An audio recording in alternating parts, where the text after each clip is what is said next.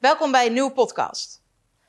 Vandaag een korte aflevering over het mogen delen van krantenartikelen, tijdschriftartikelen en afbeeldingen uit dit soort publicaties. Hoe doe je dat nou als het achter een betaalmuur staat en je het toch zou willen delen zonder dat dit dus mogelijk is? Met een linkje. Blijf vooral even luisteren voor het antwoord. Charlotte, de social media jurist van Nederland. Oké, kranten, tijdschriften trouwens ook.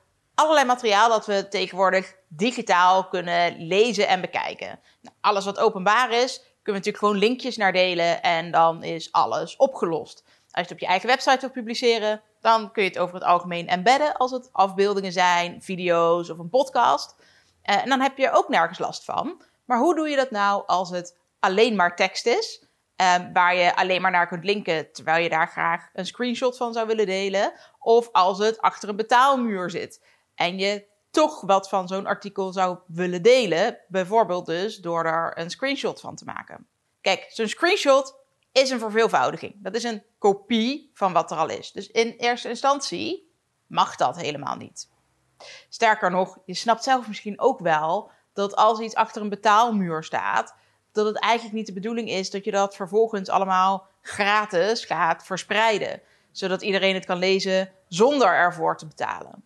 Een screenshot maken van bijvoorbeeld een strip, een artikel, een foto in de krant en dat zomaar op social media delen of op je website plaatsen of op een andere manier delen, eh, dus ook via WhatsApp bijvoorbeeld, dat mag niet. Er zijn wel eventueel nog wat workarounds. Namelijk, als je vooral niet het volledige artikel deelt of de volledige strip deelt, etc.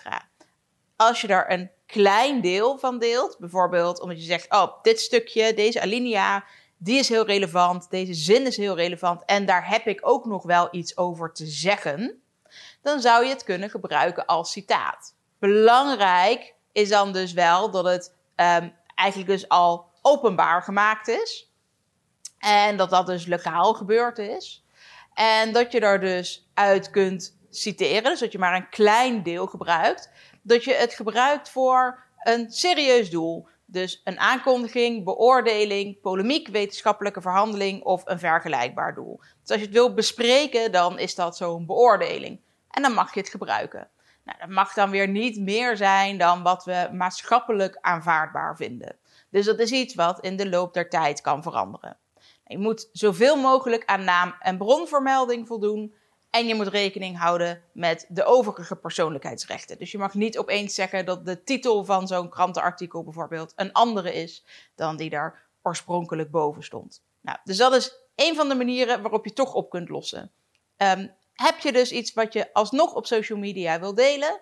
Doe het met een link. Probeer het te embedden. En als dat niet kan, deel alleen maar een screenshot van het deel dat je nodig hebt om het als een citaat te kunnen gebruiken. Als dat ook niet kan, vraag dan gewoon nog even om toestemming om het te mogen delen. Soms is het namelijk zo dat zo'n krant of een tijdschrift het vooral vervelend vindt op het moment dat je het deelt, zolang het nog super relevant en actueel is. Maar is het inmiddels al een paar jaar ouder, dan vinden ze het meestal niet meer zo'n probleem. En dan kan het zijn dat als je gewoon om toestemming vraagt, dat je dan wat meer zou mogen delen dan wat je alleen maar zou kunnen doen binnen de rechten van het citaatrecht. Nou, mocht je nou verder nog vragen hebben over wat je nou wel en niet zou mogen delen, uh, hoe dat bijvoorbeeld zit als jij geïnterviewd bent en je dat interview zou willen delen, of als het een ander artikel is dat over jou persoonlijk gaat, boek vooral even een oploskoffie via www.oploskoffie.com nu. En dan hebben we er samen over wat je nou verder kunt doen om toch dit soort artikelen te kunnen delen. Dankjewel voor het luisteren naar deze podcast. Heb je zelf nog vragen over dit onderwerp? Boek vooral een oploskoffie via www.oploskoffie.nu.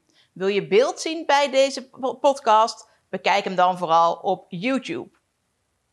Dankjewel weer voor het luisteren en ik hoop dat je volgende week weer luistert naar een nieuwe podcast.